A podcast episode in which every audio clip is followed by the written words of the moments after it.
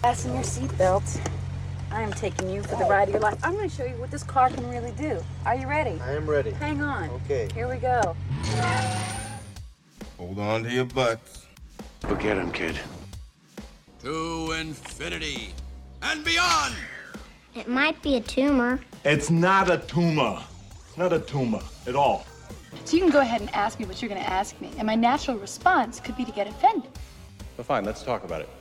Any thoughts of, of your own on this matter? Or do you, is that your thing? You come into a bar, you read some obscure passage, and then pretend you, you pawn it off as your own idea just to impress some girls? Just another American who saw too many movies as a child.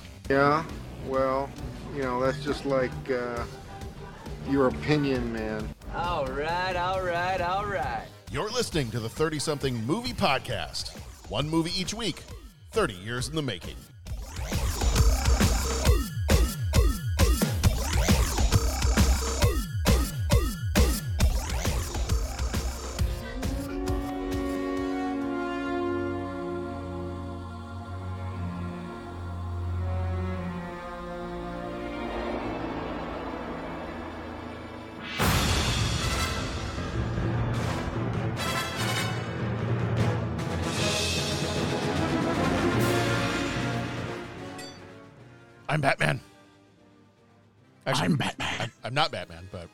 I'm John.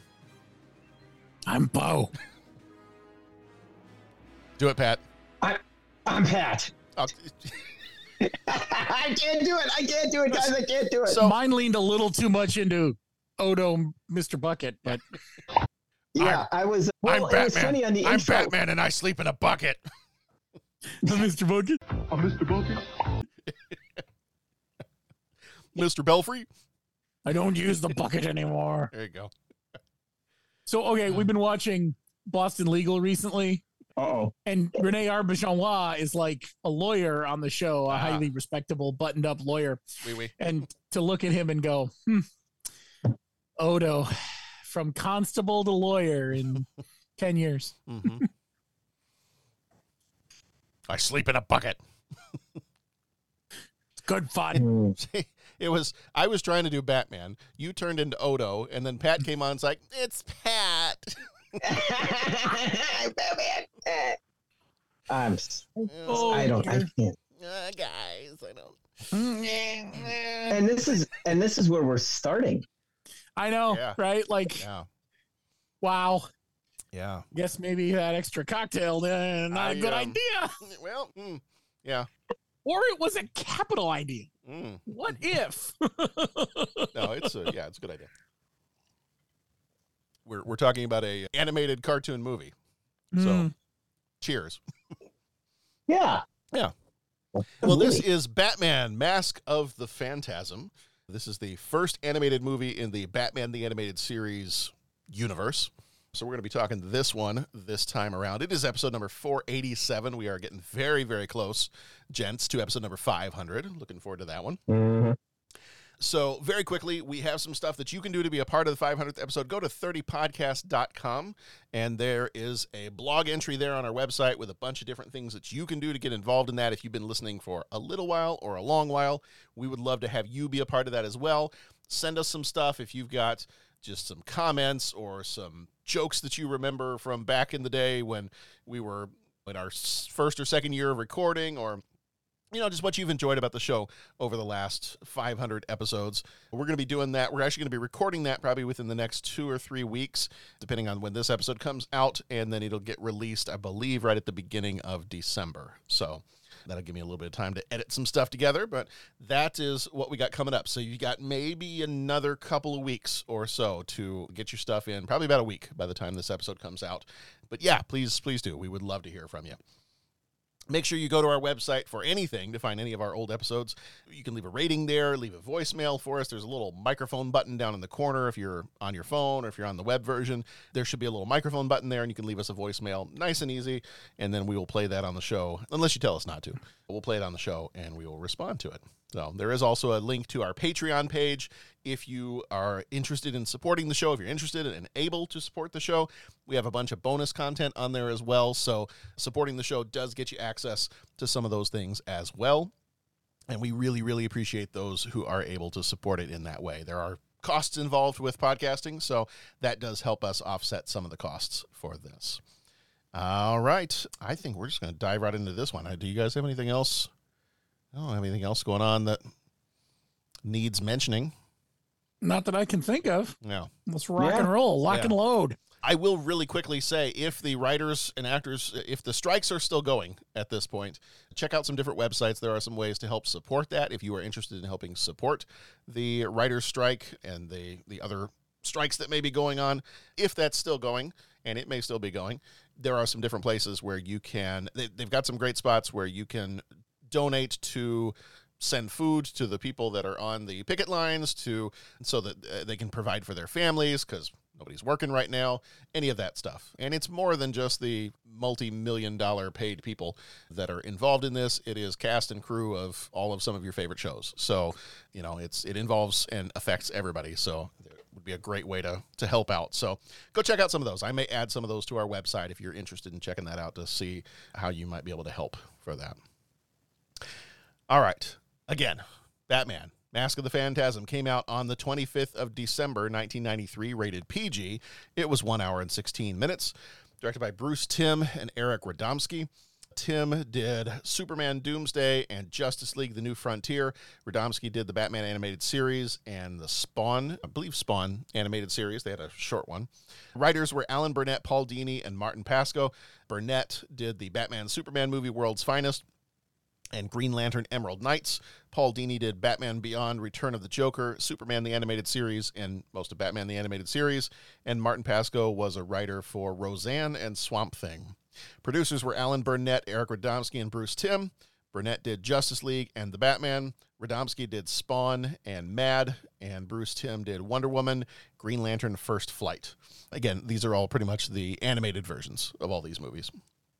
Composer was Shirley Walker, did Final Destination. Editor was Al Breitenbach, who did the new Batman, the new Batman Adventures cartoon and the Justice League cartoon. Production company was Warner Brothers. Budget was six million. Box office was five point six million. No cinema score for this one, and Flickmetrix gives it a seventy-three percent. Kevin Conroy, who passed just not too long ago, just recently, was Batman Bruce Wayne. He was in Batman the Killing Joke and the entirety of Batman the Animated Series. Dana Delany played Andrea Beaumont. She was in Superman the Animated Series and Justice League The Flashpoint Paradox. Hart Bochner played Arthur Reeves. He was in Die Hard and Supergirl. Stacy Keach was the Phantasm and Carl Beaumont. He was in American History X and Escape from L.A. Abe Vigoda was Salvatore Valestra. He was in The Godfather. Dick Miller was Chuckie Sol. He was in Gremlins and The Terminator. John Ryan was Buzz Bronski. He was in It's Alive and Runaway Train. Efrem Zimbalist Jr. played Alfred Pennyworth. He was in Hot Shots and Wait Until Dark. Bob Hastings was Commissioner Gordon. He was on, in All in the Family and General Hospital. Robert Costanzo played Detective Bullock. He was in Total Recall. Mark Hamill was the Joker. He was in I don't know. It's like it was like this little series of movies. I think he was a part of. Yeah, just a couple of things here and there, you know. little independent Yeah. independent sci-fi film. Mm-hmm. Yes. Yeah. So, the synopsis for this one In a city cloaked in shadows, Batman faces a mysterious new foe, the Phantasm. A tale of love and loss unfolds as Andrea Beaumont re enters Bruce Wayne's life, while old enemies like the Joker lurk in the darkness. The past returns with a vengeance in Batman Mask of the Phantasm.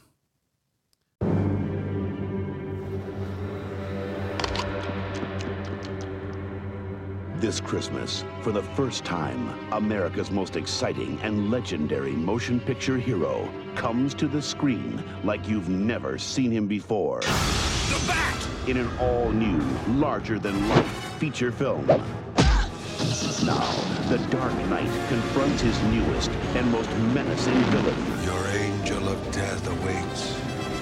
The Phantasm. I want you. And faces his greatest danger. Can't be too careful with all those weirdos around. A soaring new adventure. Batman. Mask of the Phantasm. The animated movie. Coming for a Christmas you'll never forget. All right, real quick, major moments. This is our 10 point walkthrough of the plot. So this will kind of take us through the plot real quick. And again, only being an, an animated movie, only being like an hour and 16 minutes, it actually flies by pretty quickly. It's kind of like two episodes of the cartoon put together, maybe a little over two episodes. But real quick, the beginning of Bruce and Andrea's relationship, we see a young Bruce Wayne and Andrea Beaumont meet and fall in love. And this is, we, we get some of Bruce's very first times out as a crime fighter. And things are a little rough because the, the bad guys don't really, they're not really so scared of him. So this is, you kind of see him start to realize, I need to do something more than just put on a ski mask and kick butt. I to do a little more than this. And then eventually he actually proposes to Andrea, but she ends up leaving abruptly when it when it comes to find out that her dad owes the mob some money and they got to get out of town. So that is what according to this story that is kind of the breaking point that leads Bruce to ultimately become the Batman. Batman breaks up a crime meeting. This is 10 years later now. He breaks up a mob meeting. Chuckie Sol's escaped attempt is foiled by the Phantasm, a new character who has shown up. It leads to Saul's death, and the suspicion falls on Batman as the murderer. Phantasm strikes again and murders Buzz Bronski. Batman investigates, encountering Andrea, inadvertently reveals his identity to her. Valestra's desperate plea, paranoid Valestra seeks protection against Batman, but who he thinks who he thinks is after him, but it's actually the Phantasm. He turns to the Joker after being refused help by Reeves. Uh, Joker sets a trap, and the Phantasm finds Valestra dead from Joker's venom. Uh, Joker trap fails to kill the Phantasm, and it leads to a pursuit by Batman and an eventual escape. Uh, Andrea explains uh, she saves Batman from the police and explains her father's embezzlement and resulting death. Bruce mistakenly thinks that Carl Beaumont may be the Phantasm. Joker's confrontation with Reeves. He confronts Reeves and attacks him with a slow inducing venom. Batman interrogates him in the hospital, uncovering the connection between Beaumont and the Valestra mob. The Phantasm's identity hmm. is revealed between some flashbacks revealing that Carl Beaumont was killed by the Joker. Batman and the Joker deduce that Andrea is the Phantasm, seeking revenge for her father's death. In the final showdown, Andrea tracks the Joker to Gotham's abandoned World's Fair. Batman intervenes, begging her to stop. The Joker's explosives detonate, leaving Batman alive, but Andrea and the Joker are missing. Finally, Alfred is consoling Bruce, who finds Andrea's locket in the Batcave. Andrea leaves Gotham, and Batman, now cleared of all the accusations, is able to resume his duty as a crime fighter. All right. That was the quick fly through. Anything, I miss anything?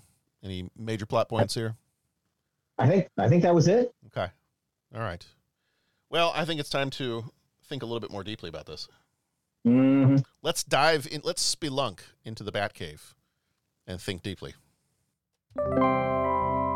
And now, deep thoughts.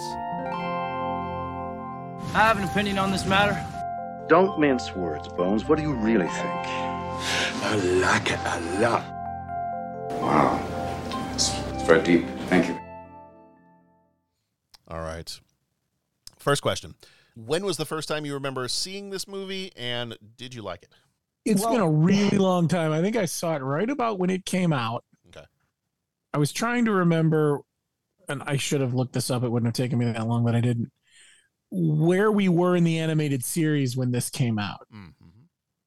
Okay, that was going to be my question too. I'm gonna. I don't want to totally interrupt, but mm-hmm. yeah, yeah. I don't. I don't have that encyclopedic knowledge that John does. yeah. So, and, and my encyclopedic this... knowledge does not stretch to Batman the Animated Series as much, but I can oh. tell you from a real quick Googling, keep your minds out of the gutter. Mm-hmm. I am trying. Yeah, thank you.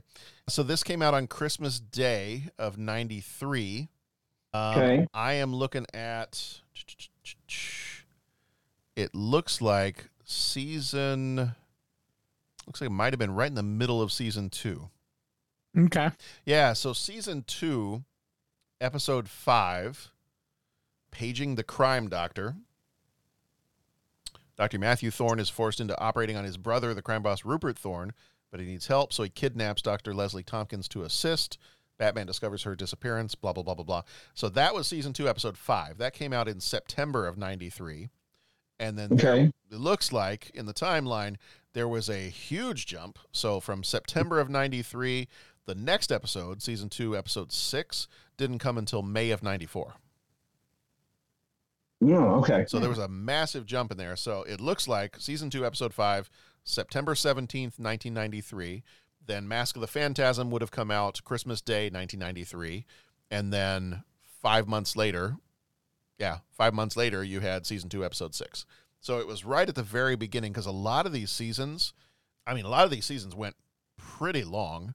I feel like season one had season one had like 65 episodes or something crazy. Jeez. Yeah, season one was on the same drugs that 80s kids cartoons were on, where you had Yeah. like you had like 300 episodes in one season. Yeah, no, that's that's interesting. Yeah, and then, and then season two, yeah, season one had 65 episodes, season Yikes. two had 20 episodes, and season three had 24 episodes. Okay. So yeah, So it's interesting because, and I mean, we're all relatively pretty close in age, but again, these are the years where it there's there's a big age disparity between someone that's 13 and someone that's 16 or 15. You know what I'm saying? Right. Someone that's 18 and someone that's 21. And I know that this has come up before, and I know especially like when talking with Dennis, when we've been talking about certain things, because it's kind of like, well, where did this fall in your childhood? And it's interesting because so 93, this would make me like 15 turning 16. And so I still watch cartoons and check them out. And I think what drew me to the Batman animated series was just you had a little bit more mature overtones and it wasn't like over the top, but you know, it was something that I'm just like, yeah, I'm I'm totally yeah, I'm into this and and checking all this out and it's cool. But in the same token, I wasn't like a hardcore comic book reader. Yeah. You know what I'm saying? So I, I didn't have that basis of man, I got to check out everything comic book. So I would just kind of be like, eh, I'm watching something. Yeah, I'm gonna watch Batman animated series, and I know we'll get into likes and dislikes and all that kind of stuff later. But it's one of those things. It's it's for me. It's kind of like the first two or three seasons of Star Trek Next Generation. It's like I remember watching it. I remember some individual plot threads. I think I saw this at some point if it came on TV, if they like played the movie on TV, but I don't remember ever going out and seeing it. And I, I, I, I, I don't want to say that this was a first time watch, but this might have been like a first time watch, like all the way through. So mm-hmm. That's that's kind of where I'm coming from. This is, is like I said, I remember watching this, I remember liking it, but I, I don't remember, I don't remember seeing it in the theater. Yeah, I don't know if I saw it in the theater. I probably waited till it was on in home. yeah, yeah. Yeah. I, I didn't see this until later. I, I didn't see this in the theater. Didn't see it until later on video. It probably would mm-hmm. have been not too long after it came out on video. And originally, it was meant to be one of those like straight to straight to VHS at the time releases, Mhm. and then for some reason, I, I didn't read exactly why, but for some reason, they changed their mind and they're like, no, let's release it in theaters, and it it totally bombed in theaters. Like critics actually liked it, but it just did not do well in the theaters. Yeah.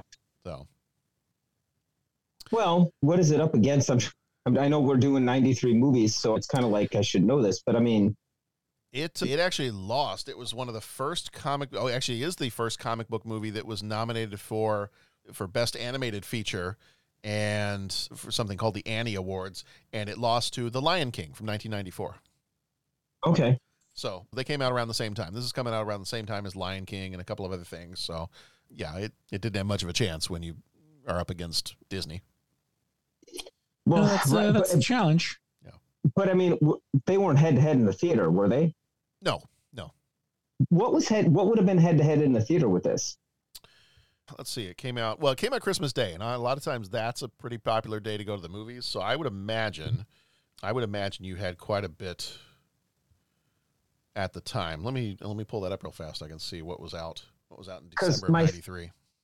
Because I mean, my thought would be, I think, just in watching this, I think if you're 15, 16, 17, 18 years old, if you're like a comic book person, yeah, I'm gonna go check out the new Batman movie. Yeah. But if you're like, if there's other offerings there that maybe are gonna like pique your fancy a little bit more, I don't know how much you're gonna be seeing this. Younger kids that would go see this, like, I I- can see parents steering them other directions. Do, uh, do you know what I'm saying? Like, yeah, yeah, no. It, just looking at the top, let's just even do like the top five. Well, anyway, it it didn't really stand much of a chance. It's listed Okay. as for box office totals in December of '93. It's number 23 on the list.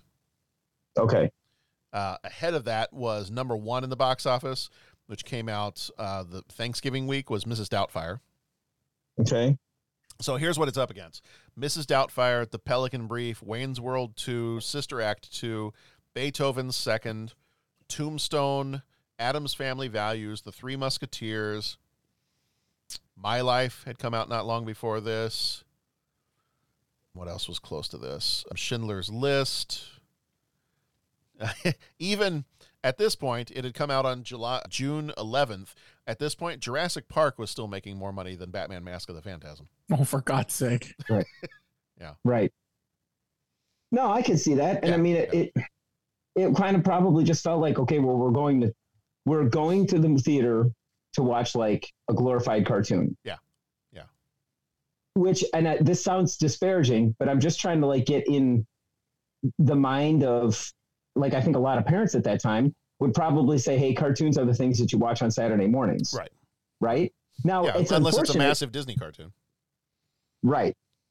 Right.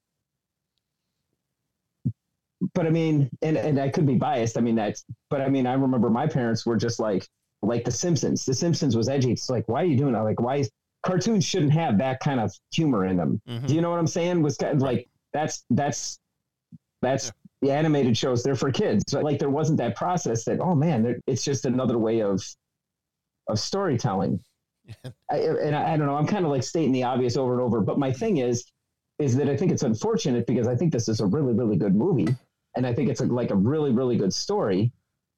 But I, it's just and and it kind of got And and parents concerned about the, the Simpsons, Family Guy is sitting there 25 years in the future, going, "Wait till they get a load of me." oh, I know. Yeah. Well, I think it's I think it's like anything. The people that grew up watching The Simpsons were like, hey, we're gonna, you know, Yeah. we're gonna use animation to tell some pretty amazing stories. And I mean, it, it- like we can go on. They've been doing it in Japan for however many, Yeah. you know, years and years and years. But I just think I I just know in my in my house it, it would have been a oh that's probably just a kids movie. So yeah, if you want to go with some friends, you can drop you off at the theater or whatever. Mm-hmm. But again, I probably would have been more like, hey, let's check out Wayne's World 2 and then go watch Batman 89 at home. You know? So, yeah. Like I said, unfortunate, but it, it kind of like I said last week, it's sometimes we judge, we tend to judge everything based on box office numbers and all that, which is unfortunate because I think some things are just work better in different areas. Mm-hmm. Yeah. So, Yeah. So this is and and this story I didn't read until later either. This is loosely based on the collection of stories from the late 80s called Batman Year 2. It was a follow-up to the Batman Year 1 that Frank Miller did that was supposed to kind Mhm. of depict the the, the early days of Bruce Wayne as a crime fighter. And you get a little bit of some of that, like him putting on the ski mask and trying things out some of those early scenes in Batman Begins where he's just popping on a ski mask and trying to take down the criminals. A lot of that is Yep. Batman Year 1 kind of stuff. In the Mhm. comic that was Batman Year 2, and then they had another one later on that was Batman Year 3, but in Batman Year 2, this one came out in the late 80s sometime and the villain of that one was a villain called the Reaper and the Reaper was very much like the Phantasm. Phantasm is kind of how do I want to say it? The terror of the Reaper is is maybe toned down a bit for the cartoon.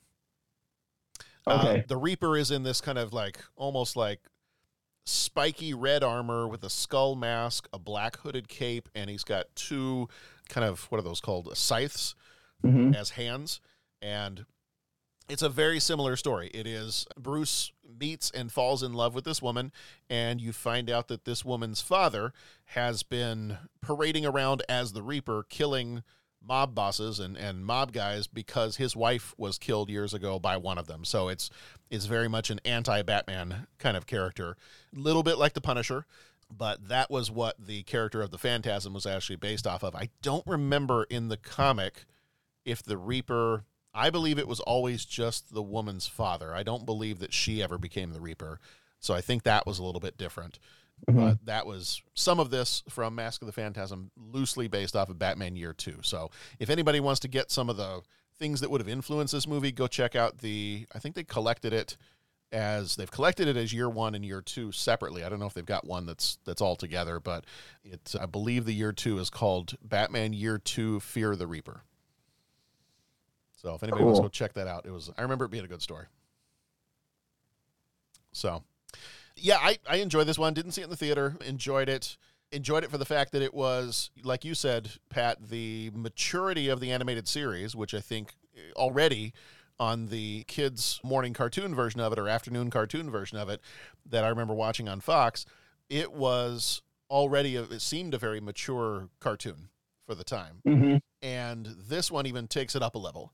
Like you've got some some things, some words are said. In fact, I think even like the word death or dead may even be said in this one. And they never, anytime in those cartoons, anytime somebody would be dead, somebody would always say, Is he? And then they would just like trail off and never say the word. But this one, there's there's some blood in here. There's a little bit more. Some of the action sequences are a little bit more intense, a little bit more violent than they mm-hmm. would be in the typical animated series, Batman animated series cartoon. But this, I, I feel like a lot of this was a great time for superhero cartoons. Like I love the superhero Mhm. cartoons of the 80s, but this is around the time where we're getting Batman the animated series, we're getting, you know, X-Men the animated series. Mhm. Uh, we're getting all that really really good stuff. And I wanted to ask you this because I want to ask both of you this because I I know Pat how much you enjoy Batman 89. Mm-hmm. Uh, and I want to ask this question because I was reading something earlier, and the person that I was reading said they actually believed that this was a better Batman story than Batman 89 and Batman Returns. Hmm. What say you? Well, And I can tell I want to hear your answer, and then I'll tell you kind of their rationale as to why they said that. oh, see, I was going to ask for their rationale. I, I want to hear yours Um, first, and then I'll tell you. Okay. I, it's a very it's going to be a very activity to say well this is a better batman story or this is a not a good batman story or or whatever. Whether we're getting into the the technical of well jack napier wasn't the guy that was it was actually a, a some other guy's name and they changed that in batman and that's not technically accurate. Where this is probably a little bit more accurate to to the cartoon or the, to the comics. You, you, get what I'm saying? But So the, I- the I character, the character of Jack Napier is in this. Yeah, Yeah, yeah. because that's the Joker's name in this. It was Jack Napier. Oh, that's right. It was. Yeah. Okay, so I guess that was a bad example. No. Anyways, to to to not get too like long winded, I think I'm sure that you can sit there and point out different technical things and uh, you know about why one's better and one's not. I I thought Batman '89 was an amazing Batman story. I thought Michael Keaton, all the things that we talked about, brought a humanity to Bruce Wayne. The Batman suit was cool. It it brought a little bit of the the grittiness back, which was super cool. Batman 89, I'm talking about. I thought that it was the Joker was amazing with Jack Nicholson. I mean, that's an iconic role. I mean, I know we've talked about all these things before. I think this one is very, very good. You know, I think it had with that music, that soundtrack, the way the animation is drawn, the way it shows him kind of in development and takes nods from the comics. I think this one's very good. I, I really, I'm only pointing out the positives just because I think to say, well, this one's actually more authentic Batman or a better Batman story than the other one. I, I think it's just going to come down to a subjective, well, I just like it better, and here's why. Yeah. Bo, what are your thoughts? Hmm. Yeah, I, I, I like it. I don't like it more than Batman 89. Okay. Batman 89 much in my opinion is a better is a better watch, but It could also be that I've watched the Batman 89 more. I can tell you, I can quote that movie backwards and forwards. Oh, yeah. I've probably only seen this one two times, maybe three at the outset. Yeah. So that's a tough one. I just, hmm. And maybe it's the Tim Burtonness of the 89 that draws me to it. Yeah. I don't feel that here. Like, it was fine, but I'm not going to go back and watch this one anytime soon. Maybe that's the best way to say it. Yeah. Whereas Batman 89, I'll, I'll be back and I'll be back soon. Oh, yeah. yeah. So I think the, oh, I was ahead. just go going to ahead. say too. I think the the Batman '89 thing. I think it also gets. I mean, well, see, this had him talking to his parents and and all of that. I I felt like it was, hey, this is this is great. I mean, this is deep. This is, mm-hmm. I mean, this is really cool. But it was kind of launching from the perspective of like a kid's cartoon. Mm-hmm. Like I'm I'm proceeding from that assumption where at, or that starting point. Whereas Batman 89 all, just seemed to be not from the perspective of a kid that's a little bit more intense. It was like you're in this adult world. Yeah. Do you get what I'm saying? And I uh-huh. think that was the difference too. And and so that's why I think to say, well, this one's a more a, a more Batman story or a truer Bat or whatever. I, I think that that's that's why for me it's going to be Batman 89. You were just in this adult, this intense adult world you know and like i said i'm trying to steer away from all my personal take. The one thing that i think that they might bring out is that they say that batman was originally like a detective and that shows him actually like doing some detecting in this in this one. He's investigating this or i found this shard of glass or i found that mm-hmm. and i mean well but you see you get that in batman 89 like he goes out and figures out that thing with the chemicals. Yeah. so yeah yeah i don't, I don't know. All right. I'm just i'd be interested to hear what these guys this guy's take on things is So his take on it was that it was a much more personal movie for Bruce Wayne and Batman. His comment was he felt like Batman 89 was he still the villain, but he felt like the main character of Batman 89 was the Joker. And I think he would have felt that the main character of Batman Returns was probably Catwoman and how a lot of those early superhero movies really focused in on well you got to have the strong villain. And the strong villain is what makes the movie interesting. The heroes eh, the hero's kind of interesting but you got to have a really good strong villain which is why the movies kept building on okay well now let's have two villains. And now let's have three villains. And it just kept it kept building and building. And so i think this guy's point was you had a movie where it really focused in on Bruce Wayne and kind of his motivations. And he keyed in on the scene, and this is probably one of my favorite scenes in this whole movie, is the scene where Bruce is at his parents' grave and it's raining and lightning and everything else. And he is he's wanting to to marry Andrea and he's basically begging his parents to release him from the vow he made that he would avenge them. And this this person quoted that as being he's like, that's that's the scene we don't really ever in bat his take was in batman 89 and batman returns we're never necessarily in bruce's head. And he, he wasn't saying like well i have i need to have a voiceover so i can hear what he's thinking. He wasn't saying that. He was just saying that he felt like this was a better representation of actually getting to see what bruce wayne is feeling and what he's thinking and what he's working through as a human being not you know as opposed to the other movies maybe maybe fo- focusing more on a some kind of a character arc for Jack Napier and the Joker or for Selina Kyle and Catwoman that when you look at those other movies there's not as much of a character arc for Bruce Wayne Batman. Which I think to, in a certain sense is, is true. You don't have he doesn't change much if at all, from the beginning of the movie to the end of the movie. So I, I can see that part of it. I, I'm going to go with Bo and say I still would rather rewatch Batman 89. But I can kind of see where this movie does. It gives you a different layer of the onion when you're dealing with the Bruce Wayne Batman character. Yeah, I hear you, I, and I hear I hear what this guy's I hear what this guy's talking about. With that, I mean that's that's right on, and I mean that's the one thing with the with the '89 Batman. You you, you get a glimpse of the Batman the origin thing, and you know, kind of like you see the assassination of his parents and all that, and you know, but again, you don't see all that development that you actually see a lot, I think, in Batman Begins. You know what I'm saying? And then Dark Knight, it's it's it's interrogated heavily.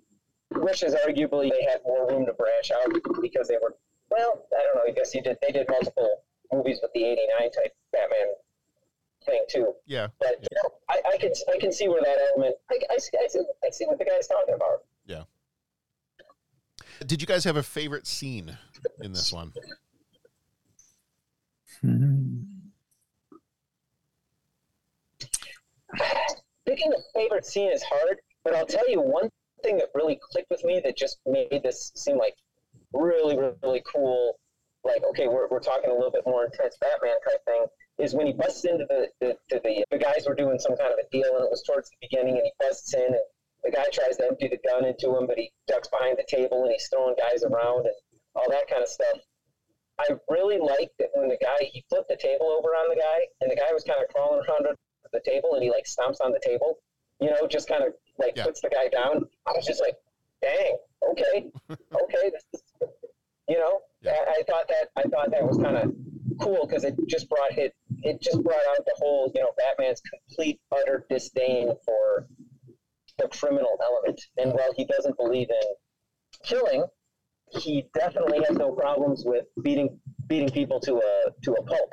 And I thought that brought it out. So that just kind of, for me, that was like the the tone setter. Yeah. Bo, you got a favorite? I hate to go for the obvious stuff, but I mean, all the stuff with the Joker. The the Joker, the Joker character made the animated series.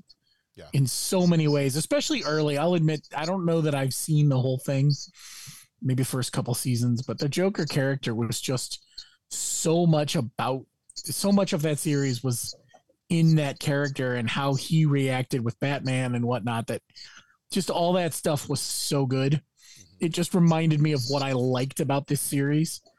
Was that that just that Joker version? Because it's interesting. Like we always talk about the different versions of Batman Yeah. in all the series, but the different versions of the Joker are so interesting too, because they they do different things. Like he's still the Joker, but there, there's different Jokers, and I, and I think this Joker is is one of my favorites. Also, the, the the scene where she's finally unmasked was was fun too. Yeah, but I had forgotten that it was her. Yeah.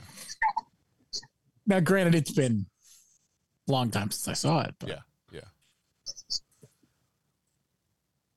yeah. I think I think the whole scene, like I mentioned before, I think one of my favorite scenes is the scene where he's at his parents' grave, and you really are kind of getting the sense of he's this is a, a different Batman than what we're kind of used to seeing because he's actually willing to give all this up. Like he's fallen in love with someone. He's like, hey, I've, I've got a chance at happiness here. I'm I'm to take it and he's begging his parents to to let him out of this vow that he made. Whereas I think most other versions of Batman we get, he's so singularly focused on vengeance that he, everything else is everything else is is off to the side. Everything is is off the table because vengeance. He's vowed vengeance. He this is the only thing that's going to keep him going, and so he's he's not going to sacrifice that for anything. Which is funny. I, I had a moment when he's trying to talk to Andrea and he says the line, and I forget exactly how he says it, but he's like, Andrea, vengeance isn't going to solve anything. And I'm like, Um, uh, wait, but uh, pot kettle. I, I was thinking of that animated GIF of Nathan Fillion from is it from Firefly where he's just like he's like putting his hand up like he's like I, I would like to like to say something. I, excuse me. Yeah. Uh huh. So I, I, I agree. You oh, know, well, I had two thoughts. One is that scene that he was pleading with his parents to let him out of the vow.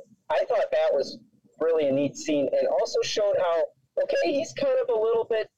I don't want to say disturbed, but I mean, and well, unless I missed something, he didn't bow to his parents while they were dying. Like this is just something in his own head. Yeah. Do, do you know what I'm saying? Mm-hmm. It's sort of like when I'm riding my motorcycle and I, I go through a turn that I think it's really fun right until I get in the turn and realize I ran out of talent. And then I promise the good Lord that if he see, lets me get through this turn, I will never ride my motorcycle this fast again. Sure, yeah. You know? And all of a sudden, that's kind of, kind of one of those vows. And so I, if it's one of those, but he is that driven to it, like that kind of shows like, okay, he's not entirely not entirely stable, right? Yeah. Not, and so I really thought that scene and just how passionate he was about it, and, and the way that it came out. Not, I made this vow to you guys that you know, I was going to do this, but now I've got this chance, and maybe this is what. But it was like it was like he was talking to them. Let me out of this. It, it, do you know what I'm saying? Like it, it really, I thought that was cool because it does show how it, it does show.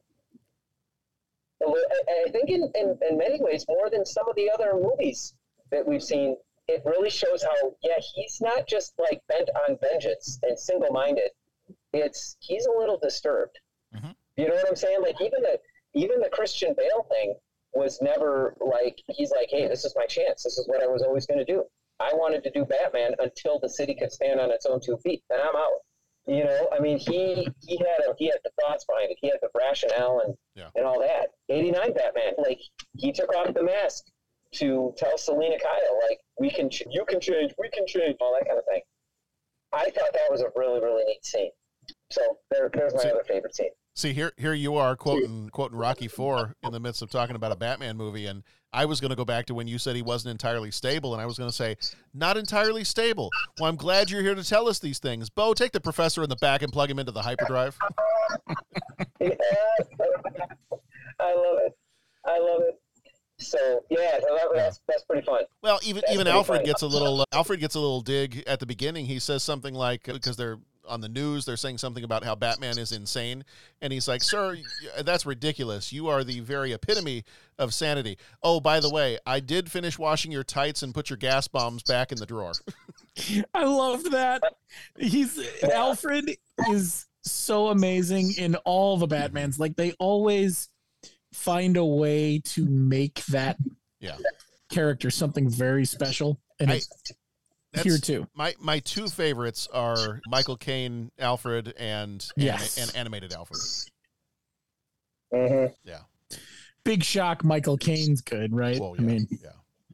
But yeah, those are those have got to be my two favorite Alfreds. Is is Michael Caine Alfred and and uh, what was it? What was his name? Efrem Zimbalist Jr. Mm-hmm.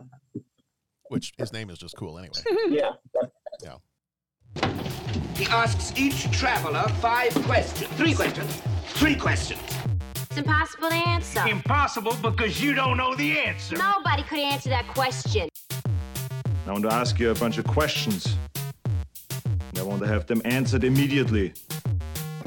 What you just said is one of the most insanely idiotic things I have ever heard. At no point in your rambling, incoherent response were you even close to anything that could be considered a rational thought. Everyone in this room is now dumber for having listened to it. I award you no points, and may God have mercy on your soul. All right. Three questions. First question What is your favorite episode of Batman the Animated Series? Well, boy, I don't want to take the easy way out, but I mean, I think this would probably be my favorite Batman TV show. As far as picking a favorite episode, I- that's going to be hard just because it all kind of runs together. You mm-hmm. know what I'm saying? Like, I don't know if I've got a particular favorite episode. I, I, in general, I'll agree with Bo in that the Joker, Mark Hamill's voicing of the Joker, mm-hmm.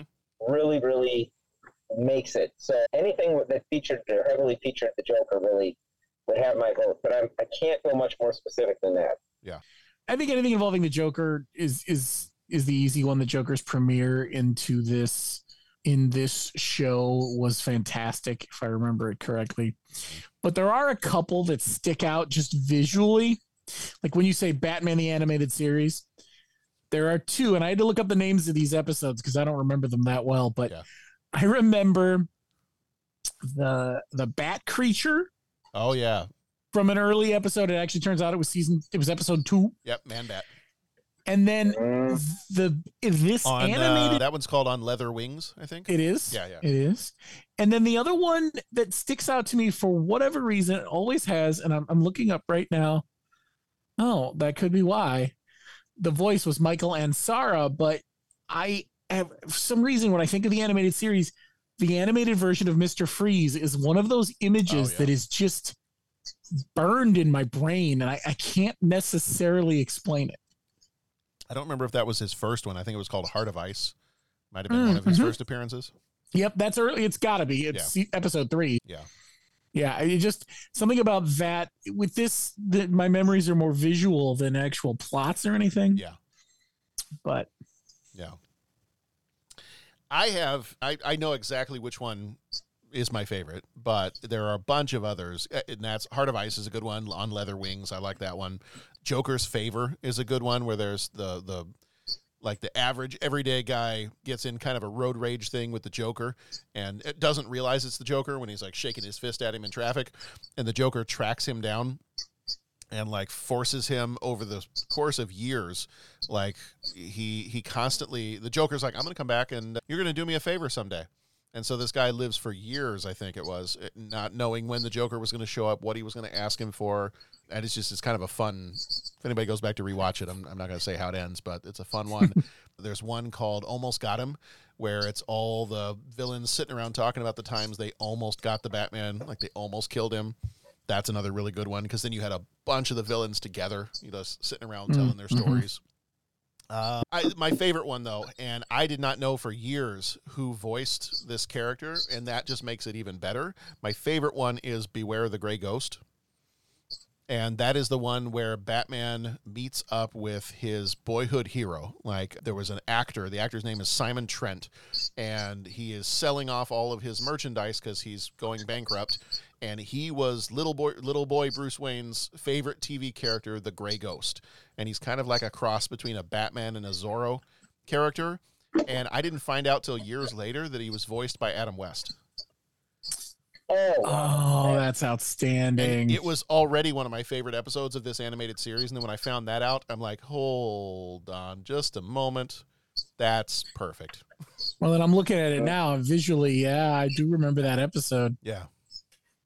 Everything is, is Well, just- pretty much it's very much black, white, and gray in that Mhm. episode. It's it's very there's not a lot of color from what I remember. As you guys are describing your favorite episodes, it's like I think I remember that. I think I remember that. I think I remember. I, I remember all of this. I mean, it was it was an awesome show. Yeah. Yeah. Yeah, don't even get me started if we ever do an episode where we talk about the uh, X-Men cartoon from this era. Don't even get me started on that one either. Yeah. Yeah dun dun dun dun dun dun dun dun. It's really funny that. Sorry, I got lost.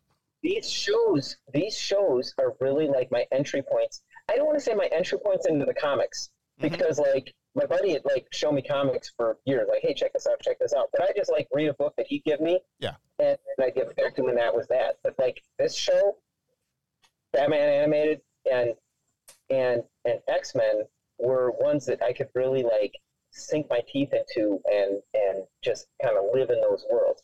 Obviously, Batman '89 came first, you know, but like and the sequel, which like the later Batman movies were kind of eh, and but this is this was yeah, just great shows, yeah. just great shows. All right, question number two: Are there any other movie, TV shows, or books that you would like to see made into a cartoon? I, my answer for this one is very easy because my answer is The Rocketeer, and I want the Rocketeer animated series done in the style of Batman the animated series because I think because the Batman animated series things look like they're a weird combination of the 90s and the 40s at the same time mm-hmm. or the 30s 40s and the 90s at the same time like that i would want a rocketeer animated series done by Bruce Timm as the the artist for the batman animated series i would love to see a Bruce Timm animated rocketeer That's That awesome. sounds about right. Yeah. That's awesome. I can't think of, you know, it's funny. Many moons ago, I would have answered Star Wars, but they've done a lot of really good Star Wars animation. Yeah. It's been a lot of good animated animated stuff in the last few years. Yeah. I, I would have even said Star Trek a few years ago, but now we've gotten Right. we, we have what we have now, and it's really good. And it's fantastic. Yeah, I'm trying to think if there's anything. Shout out for shout out for Star Wars animation. I cannot wait for the Ahsoka show, Mm. Mm-hmm. which is kind of like a proxy Star Wars Rebels live action. Yeah. which is going the opposite of the animated thing, but just again a testament to. Well, I'm going to go on a bender. Just a testament to how powerful that Star Wars Rebels cartoon was. Oh, you know that animated thing. Okay, I got one.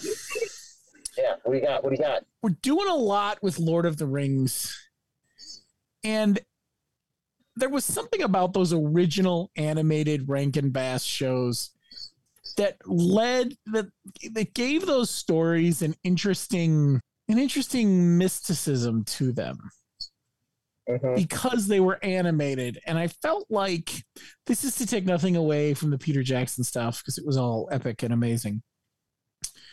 But there is something to be said for telling a story in a cartoon in a in an animated style and the things you can do and get away with and not have to stretch or not have to not have to CG it so much that it's obviously CG, even though these days you can get away with a lot. Uh-huh. And I guess by the same token, maybe DC and, and, and MCU stuff, I get you've got these big blockbuster casts and whatnot, but what could you do with? We just, you talked about the X Men not that long ago. Like, what could you do with an Agents of S.H.I.E.L.D. Animated series? Well, did you ever watch the What mm-hmm. If animated series they did? Yes. Oh yes. Oh yes. So good. And and the DC anim- that's the one thing that DC has consistently done better than Marvel is their animated stuff. Mm-hmm. Because the DC animated movies that they put out, Marvel put out a bunch of animated movies too, like the straight to video animated movie deals.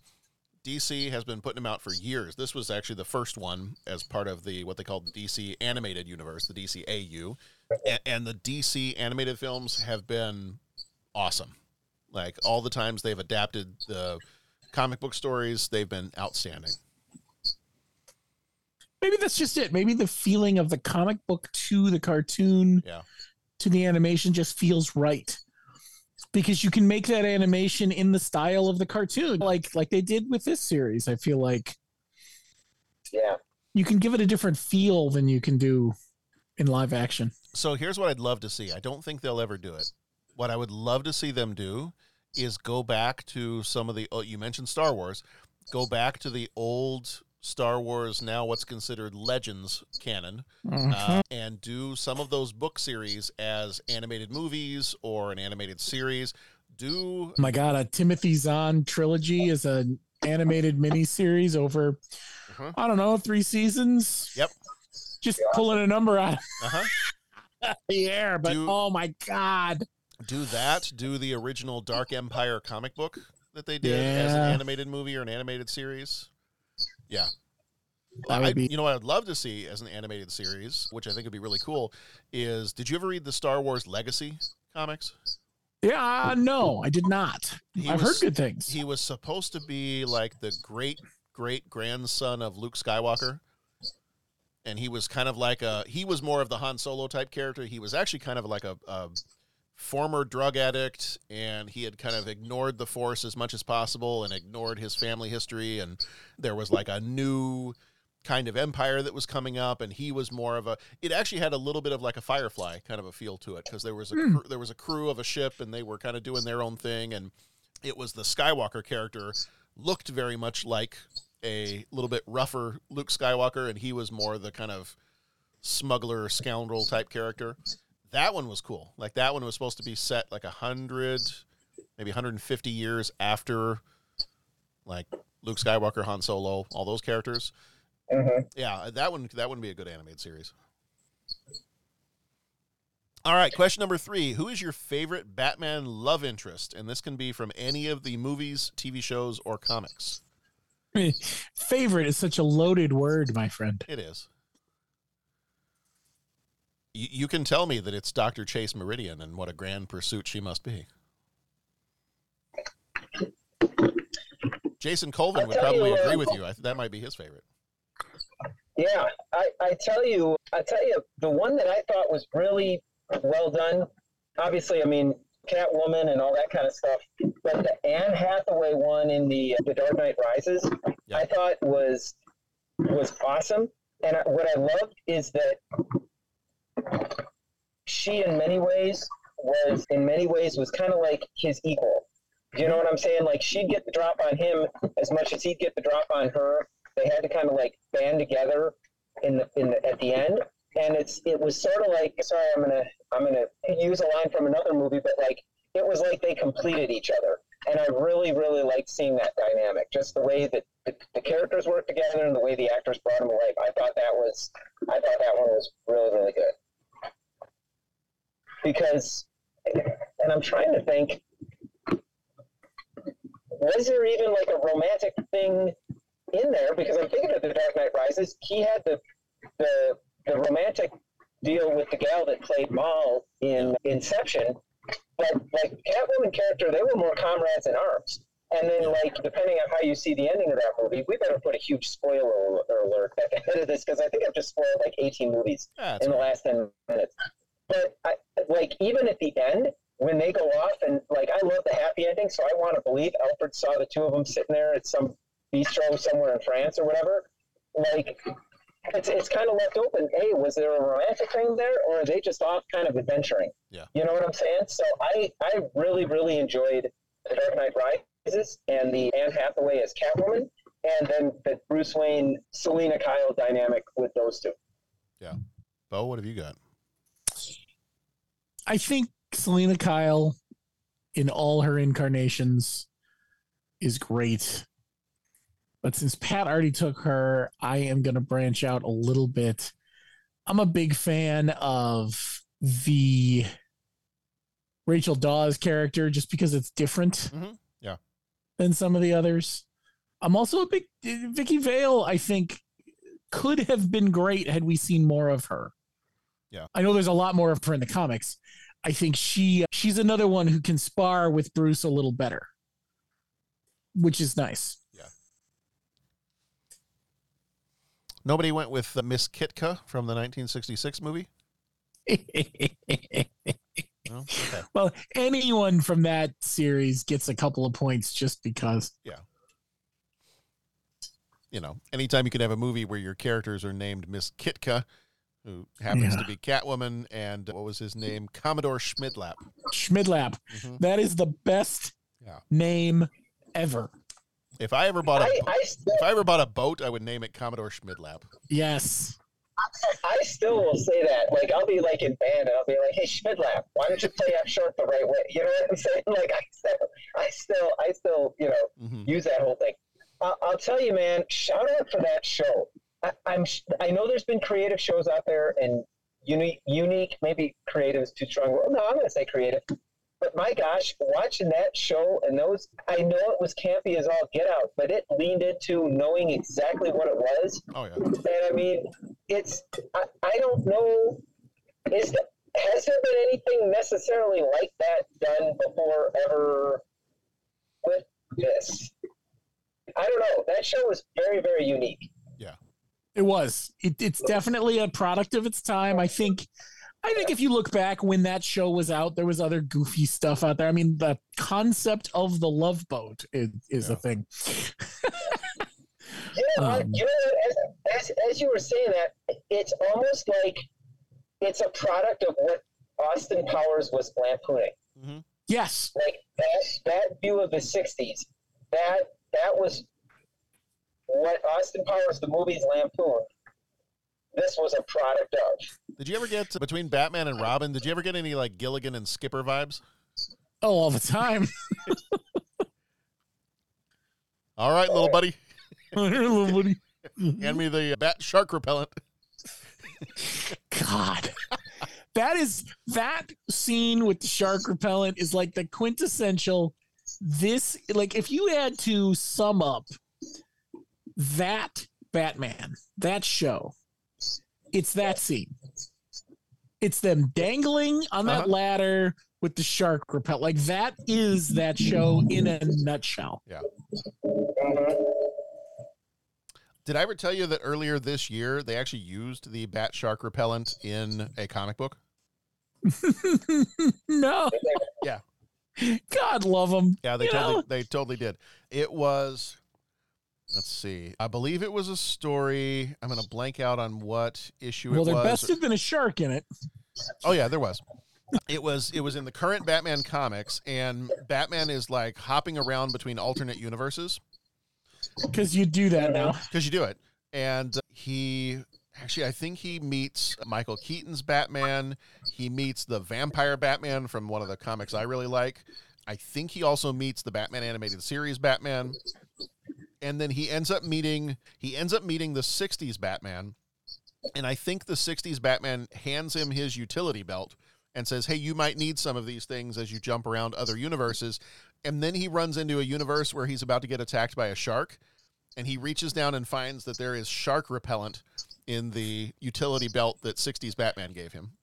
That is just too good. And he makes a comment. I actually found I found the page I found the page from the comics and Batman is thinking to himself and he goes, huh, finally met a Batman more prepared than I am.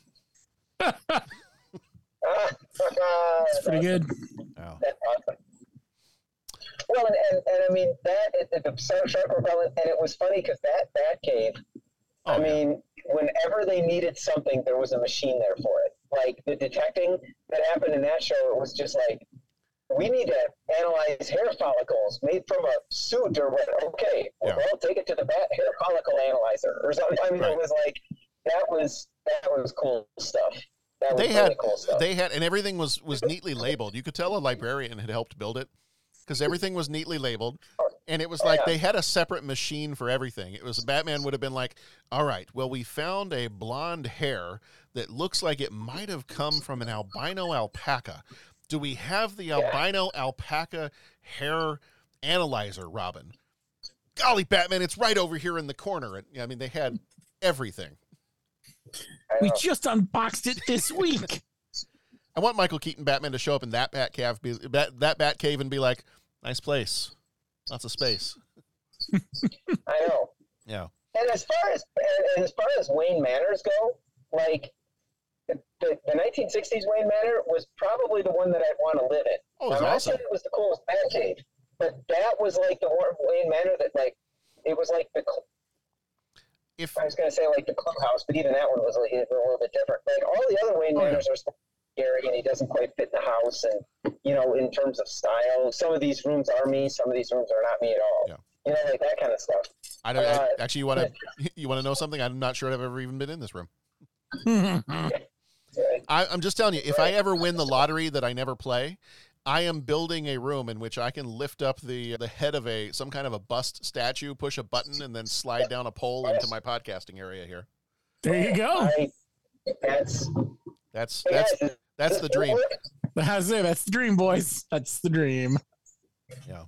So I haven't answered this question yet. I'll answer this question so we can wrap this one up. I would say that I, I did really like Vicki Vale from the 89 Batman. I did like Rachel Dawes from the Nolan Batman series. I'm going to go with I really enjoyed recently, like within a couple years or so, maybe last two or three years, might have been more than that, but they did a relationship with Batman and Catwoman in the comic books that I thought was finally kind of like a they, they were actually working towards even getting married to each other. Like they had a wedding date set and everything. And I'm like, huh, this is not as weird or and or stupid as it could be. I'm kind of and or this. stupid. That that's good stuff.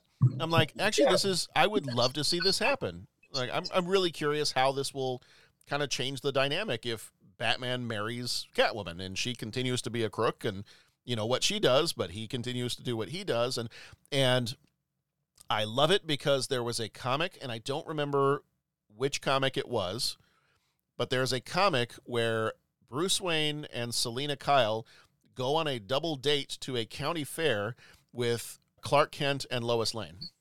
Oh, now that's good. And it was outstanding. I absolutely love that comic. It was it was great. So so I will I will go with comic book Selina Kyle as one of my favorites. That's really cool.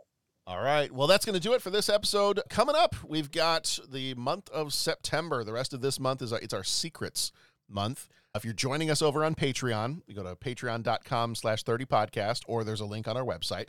You can get there as well. If you are joining us over there on Patreon and contributing to the ongoing production of the show, you get access to the bonus episodes over there. This month, we've got Return of the Jedi as our full length Patreon episode, and then two Patreon shorts Scarface from 1983 and Somewhere Tomorrow from 1983 are our Patreon shorts. If if you've never heard of Somewhere Tomorrow, it's I've I have this collection of weird, very rarely seen or known '80s movies that I somehow found at a record store in Texas, and it has I don't even remember maybe like 70 movies in this DVD set that I bought for like six bucks. And I so I found a bunch of these little movies, and I'm like, I'll tack these on as the Patreon shorts because I just about guarantee nobody has seen this movie. And if you have, awesome. I, I would love to hear it. Somewhere Tomorrow actually stars a very young Sarah Jessica Parker, and she, I believe, she witnesses a plane crash, and then she talks to someone who, a, a quote unquote survivor of the plane crash, and then discovers he may not have survived. I see dead people. Yeah. Mm-hmm. So that's what that one is. The rest of our episodes this month, last week we did Rising Sun. This week, obviously, is Batman Mask of the Phantasm. Next week is Mrs. Doubtfire. And then we follow that up with Schindler's List because we like to really put together a bunch of movies that we're not quite sure how they fit. And now for something completely different. now for something completely different. Every year there's a month where like, "God, what do I do with all these movies? And uh-huh. well, there you go. I was like, eh, when I was putting them together, I was like, well, all these movies have secrets in them. Oh, okay. Hey, I, I will give a little quick preview. It's it's better than the theme I had, I think, for December. The theme for December was the Good Eating Month. And it's got movies like Tombstone, What's Eating Gilbert Grape, and Alive. You're a sick man. but I, you're, you're welcome. A little closer to home, though, October is, as always, our horror month, Pat's favorite month of the year. And this October, our regular episodes are Fire in the Sky, Hocus Pocus, Needful Things, Judgment Night, and Leprechaun. Our Patreons for October, our Patreon full length episode is Something Wicked This Way Comes from 1983. I remember loving that as a kid. I haven't seen it in years, but I remember loving that movie as a kid, being totally creeped out. Go, County Junior. And then for the Patreon shorts, for the rest of the year, I'm going to do a little a little lineup of either it started in '93 or it ended in '93, and do a quick like 15 minute episode on an TV show that started in 93 and one TV show that ended in 93. So we're going to do Adventures of Briscoe County Jr., which started in 93. And then I'm going to do a Patreon short on It Ended in 93. Cheers. And I will wear my Cheers t shirt that I got in Boston when I record that one. Because as you do. Name dropper. Uh huh. That's right. I got it. We, we got an awesome bingo card from Jason Colvin, so I got to make sure we cover all the different things that are on the on the bingo card that we may end up using for our 500th episode. So, got to make sure we get all that in there. All right, everybody. Actually, I'm I'm gonna. Yeah, you know what? I'll I'll maybe do that in post. I was gonna put on the Batman music to play us out, but maybe I'll do that in post. I'll I'll do our regular music here. But yes, that's gonna do it for this episode. Thank you, Bo. Thank you, Pat. Thank you, John. Thank you, thank you, John. And boy, coming in under the wire here. Quick shout out for the music that they put in this thing. I mean, I, it we, was. we didn't even talk about that. Shirley Walker is amazing, Oh. and and the quality of the theme over what was normally done in the animated series. Nothing wrong with the animated series, but the quality of the theme in this one, you could tell like they paid for a little bit bigger orchestra. Yeah, and it it it added a whole weight, a depth to this to this thing. It was it was just great music. It was really really good. Yeah. All right, everybody, be excellent to each other. Go tell all your friends about us, and go watch some good movies. We're Batman. I don't know. We'll see you next time. It's one way to do it. Good night.